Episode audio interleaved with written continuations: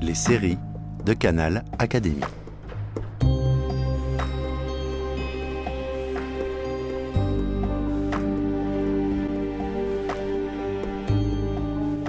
Alice Guy et l'invention du septième art.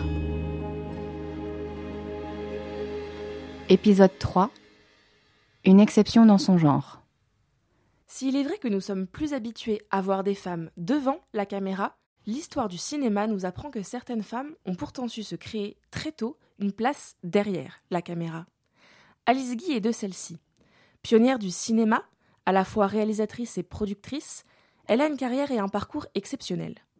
Si cette question de la place accordée aux femmes dans le cinéma a traversé les âges, l'exemple d'Alice Guy est particulièrement inspirant pour toute une lignée de femmes cinéastes qui lui ont succédé. Brigitte Rollet, enseignante et chercheuse en études filmiques, spécialiste des questions de genre à l'écran, est aujourd'hui au micro de Canal Académie. Brigitte Rollet, bonjour. Bonjour. Vous avez écrit en deux mille dix-sept un livre qui s'intitule « Femmes et cinéma, sois belle et tais-toi », dans lequel vous interrogez l'évolution de la place des femmes dans l'industrie du cinéma. Si Alice Guy est une des premières femmes à exercer pleinement cette profession de réalisatrice, elle le fait dans un contexte tout à fait particulier, puisque le cinéma, à cette époque, n'est pas encore une industrie. Est-ce que c'est cela qui a permis qu'on laisse, au tout début du vingtième siècle, une femme réaliser des films ? Alors, on, on sait très bien, et la France n'est pas une exception, exceptionnellement, que euh, moins un... un secteur est organisé, plus les femmes ont de chances d'y réussir. Mais je reviendrai quand vous dites le cinéma n'était pas encore une industrie. Le cinéma était une industrie, mais n'était pas un art. C'est ça la différence. C'était une industrie au sens où il y avait des enjeux industriels avec des rivalités euh, technologiques entre la France et les États-Unis, par exemple, mais d'autres pays aussi, euh, qui font que on ne pensait pas à l'avenir du cinéma comme un moyen de raconter des histoires. Et c'est là où Alice Guy apporte des choses, puisqu'elle, elle dit, plutôt que simplement montrer ce qu'on peut faire avec une caméra, moi, je voudrais raconter des histoires. Donc, en fait, euh, cette distinction euh, malrosienne, euh, le cinéma, art et industrie, il est une industrie, mais qui n'est pas l'industrie du spectacle que l'on connaît aujourd'hui. En tout cas, pour revenir à votre question, les tout débuts ont permis à des femmes d'atteindre des positions, et ça, c'est important de le souligner, qu'elles n'ont pas retrouvées depuis. Donc, c'est-à-dire que quand une femme fait quelque chose aujourd'hui et que tout le monde dit « Oh, la première femme !» Oui, non, c'est pas la première, déjà, puisqu'il y a eu, dès le début, les femmes ont occupé tous les postes. Et ça, ça, je pense que c'est essentiel de le rappeler, puisqu'il n'y a rien qu'elle n'ait fait. Donc, Alice Guy, à un moment où personne n'y croit au cinéma, y compris les Frères Lumière qui disent « Bon, il n'y a pas d'avenir là-dedans ». Personne n'y croit, donc, parce qu'il y a vraiment un rapport de cause à conséquence, euh, les femmes trouve une place. Aux États-Unis, il y a aussi euh, toute une population de juifs, pas seulement d'Europe de l'Est, mais d'Europe en tout cas, euh, qui vont y, y chercher leur chance, alors que dans d'autres domaines, il y a des obstacles à les intégrer dans des professions plus traditionnelles. Donc c'est vraiment un moment, une espèce de parenthèse enchantée, qui permet aux femmes et à d'autres groupes dominés d'intégrer, puisque personne n'y croit. C'est à partir du moment où les, où les choses deviennent un peu plus, comme elle dit, Alice Guy, rentables, que là, euh, pour elle et pour beaucoup d'autres, les, la situation et les, les développements euh, s'arrêtent.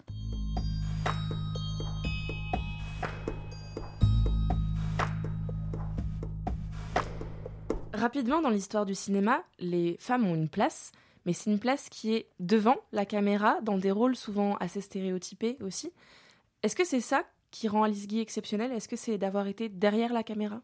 Comme son arrivée derrière la caméra correspond au début du cinéma, mais vraiment au tout début, c'est-à-dire que si on prend... Alors, il y a des désaccords sur la date de naissance, est-ce que c'est quatre-vingt-quinze comme on le décrète en France, ou quatre-vingt-onze comme on le dit aux États-Unis, mais quoi qu'il en soit, euh, ses débuts à elle euh, sont contemporains de l'invention. Donc, en fait, l'invention du cinéma se fait avec une espèce de recyclage, je dis recyclage parce que c'est vraiment ça, de euh, construction genrée du masculin et du féminin qui viennent d'autres arts, que ce soit euh, l'art de la scène, l'opéra, le théâtre, la littérature, euh, la peinture, c'est-à-dire qu'on est dans une répartition euh, qui est très normée, très traditionnelle. Et je dis souvent que si le cinéma est une des plus grandes inventions à mes yeux du vingtième siècle, en termes de représentation, c'est un art vieux, c'est-à-dire qu'il, qu'il va reprendre sans le questionner euh, les, les constructions. Alors qu'Alice Guy, elle, elle a un regard euh, dans sa façon de mettre en scène ces personnages féminins, qui est un peu différent. Déjà, ils sont beaucoup moins sexualisés. Si vous pensez à la première vampe, euh, Theda Bara, euh, très vite, il y a cette érotisation du personnage féminin, alors avec toujours l'opposition, euh, la vierge et la putain, entre guillemets. C'est-à-dire vraiment cette opposition quasi... Euh, biblique ou, ou, ou chrétienne. Et en fait, il est très rare chez Alice Guy de voir des femmes euh, dont la plastique est mise en avant, plus ou moins dénudée, parce qu'on est quand même au début du vingtième siècle. Mais Theda Bara, par exemple, quand on voit des représentations d'elle, il y a toute une, une suggestion un petit peu sensuelle et lascive qu'on n'a pas du tout chez Alice Guy. Donc, on peut s'imaginer, même si elle ne parle pas nécessairement de ça, on peut s'imaginer qu'elle, euh, elle avait envie de raconter autre chose, de... mettre en scène d'autres, euh, d'autres images. C'est intéressant parce qu'on parle beaucoup de La Fée aux Choux, qui est ce film où il y a une fée. Alors, euh, cette façon de, de prendre le contre-pied un petit peu de cette histoire, la, les, les enfants naissent dans les choux. Donc, on pourrait dire que la maternité, alors la maternité, c'est une histoire de femmes, enfin, même si c'est discutable. Enfin, dans les faits, c'est les, ce sont encore les femmes qui portent les enfants. Euh, par rapport à, à La Fée aux Choux ou par rapport à Madame à, des, à ses envies, où c'est une, encore une femme enceinte, qui a déjà procréé, puisqu'il y a le pauvre mari qui pousse euh, le berceau. Donc, en fait, on est dans des, des, euh, un féminin qui ne euh, déroge pas à ce que les gens imaginent. C'est, ce sont des mères, euh, même les méfaits du féminisme, ou je ne sais plus si c'est exactement ce titre-là, où on voit un renversement, c'est-à-dire que les femmes occupent des rôles d'hommes et, et vice-versa. On est quand même dans une conjugalité hétérosexuelle traditionnelle. Donc, en fait, d'une certaine façon, elle ne sort pas du cadre qui est celui de, de son époque, malgré tout. Mais elle, elle donne, dans Madame à ses envies, qui est vraiment un film que j'aime beaucoup, que j'utilise dans le cadre de mes cours, elle montre cette femme qui ne se comporte pas comme une femme devrait se comporter. C'est-à-dire que, qu'une, qu'une femme ait envie de manger des fraises quand elle est enceinte, c'est une chose. Qu'elle veuille voler le hareng d'un clochard, boire l'absinthe de quelqu'un ou fumer une pipe d'un marin. En plus, il y a tout quelque chose par rapport à... À la, à la dimension buccale qui, qui, qui, qu'on peut lire aujourd'hui avec d'autres, d'autres lunettes.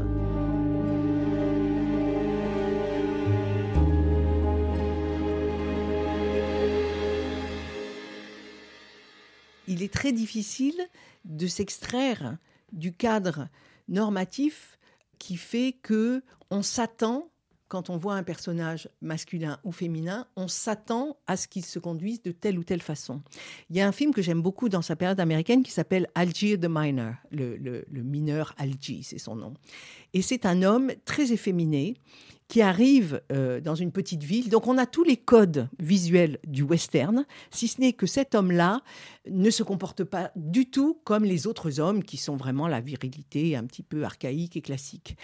Et donc, elle questionne d'une certaine façon, puisqu'en mettant cette, ce personnage... Alors, on peut dire, oui, c'est vraiment le stéréotype de, euh, de, de l'homme efféminé, mais en tout cas, ça lui permet de questionner le masculin, c'est quoi la norme, en introduisant, un, un, on pourrait dire, un trouble dans le genre, c'est totalement anachronique et j'assume, autour du genre du western et des codes virils, virilistes qui y sont associés. Mais... Euh, se détacher des stéréotypes est quelque chose d'extrêmement compliqué parce que euh, même si on se détache des stéréotypes, on se définit par rapport à eux. Moi, aujourd'hui, je dis euh, oublions les stéréotypes, essayons de construire autre chose.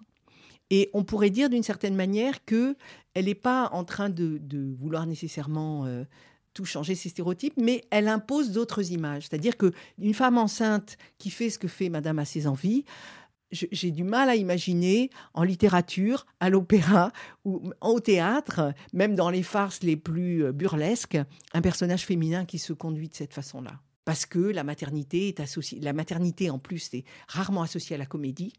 Il y a une espèce de sacralisation de la mère qui rend euh, la maternité difficilement sujet d'humour. Et elle, elle. Euh, Donc, en fait, on ne peut pas dire qu'elle euh, est dans le stéréotype, les femmes ont des envies quand elles sont enceintes, mais euh, on pourrait dire, à juste titre, qu'elle, qu'elle en fait complètement autre chose.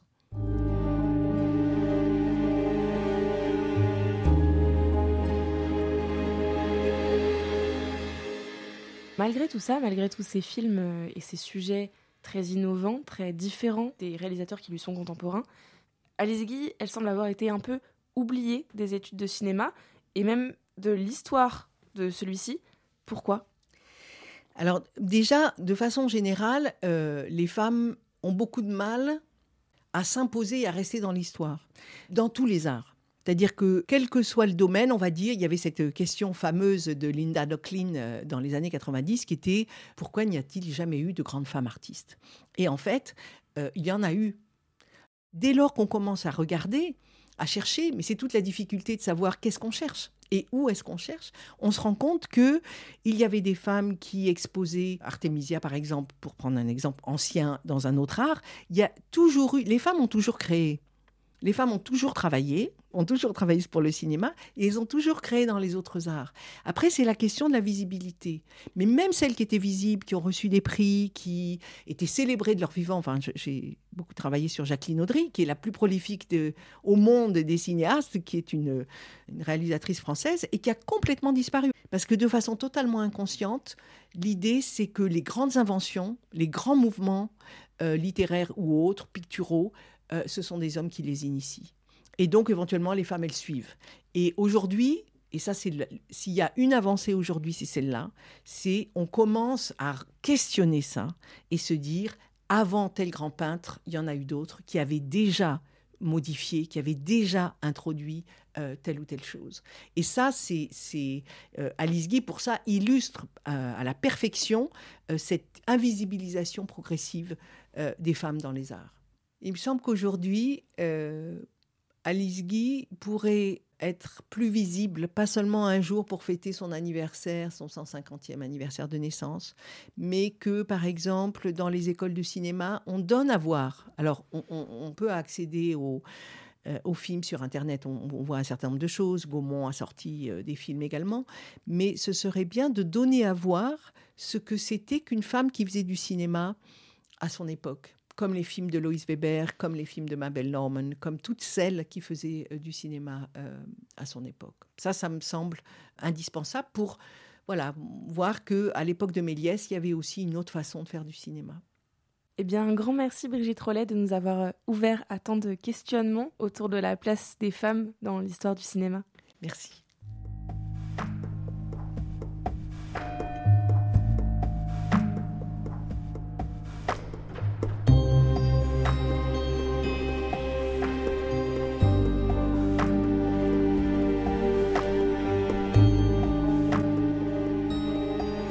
Cette série vous est proposée par France Mémoire pour les cent cinquante ans de la naissance d'Alice Guy. Canal Académie.